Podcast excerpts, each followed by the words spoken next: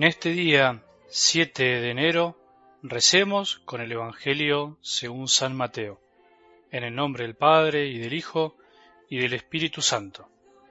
Cuando Jesús se enteró de que Juan había sido arrestado, se retiró a Galilea, y dejando Nazaret, se estableció en Cafarnaún, a orillas del lago, en los confines de Zabulón y Neftalí, para que se cumpliera lo que había sido anunciado por el profeta Isaías. Tierra de Zabulón, tierra de Neftalí, camino del mar, país de la Transjordania, Galilea de las naciones, el pueblo que se hallaba en tinieblas vio una gran luz. Sobre los que vivían en las oscuras regiones de la muerte se levantó una luz. A partir de ese momento, Jesús comenzó a proclamar, conviértanse, porque el reino de los cielos está cerca. Jesús recorría toda la Galilea, enseñando en las sinagogas, proclamando la buena noticia del reino y curando todas las enfermedades y dolencias de la gente. Su fama se extendió por toda la Siria, y le llevaban a todos los enfermos, afligidos por diversas enfermedades y sufrimientos, endemoniados, epilépticos y paralíticos, y él los curaba. Lo seguían grandes multitudes que llegaban de Galilea, de la Decápolis, de Jerusalén, de Judea y de la Transjordania. Palabra del Señor.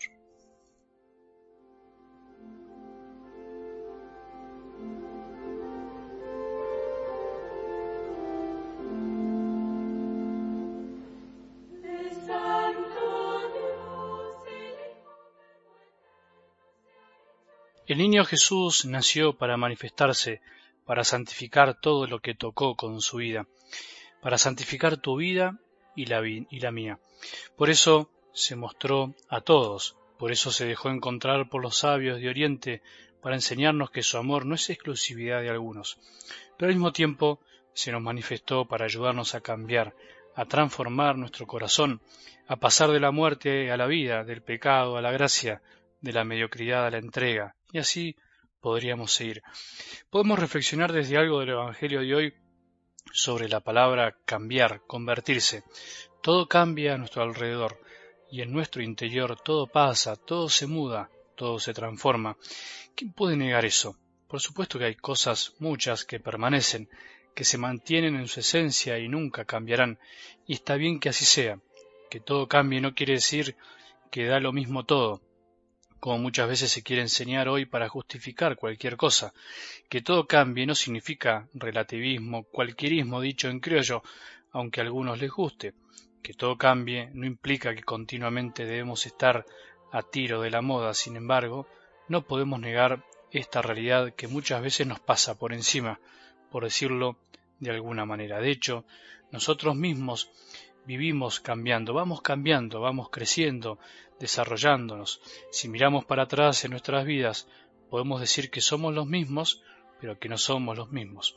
Fuimos cambiando, a veces para bien, otras veces para mal, pero cambiamos en nuestro modo de ser, en nuestros pensamientos. Si en alguna época por ahí se vio, o incluso se puede seguir viendo hoy, para algunos, como un valor el no cambiar, el permanecer siempre igual, el hacer siempre lo mismo y de la misma manera, el ser estrictos y metódicos, el ser ordenados y estructurados, el no mostrarse débil, en definitiva, el no cambiar, hoy podemos decir que lo contrario se ve como más positivo. Parece ser que solo el que cambia y se adapta puede subsistir en este mundo en el que todo cambia. Las personas que cambian son las más exitosas, las más reconocidas, dicen por ahí. Ahora, ¿y nosotros los cristianos qué tenemos que hacer? ¿Nos mantenemos o cambiamos? ¿Hacia dónde vamos? En la iglesia también hay tensiones. Es lógico y sano que así sea. Sería de necios negarlo. Hubo siempre y habrá confusiones en esto mismo. Desde el principio las hubo y las seguirá habiendo.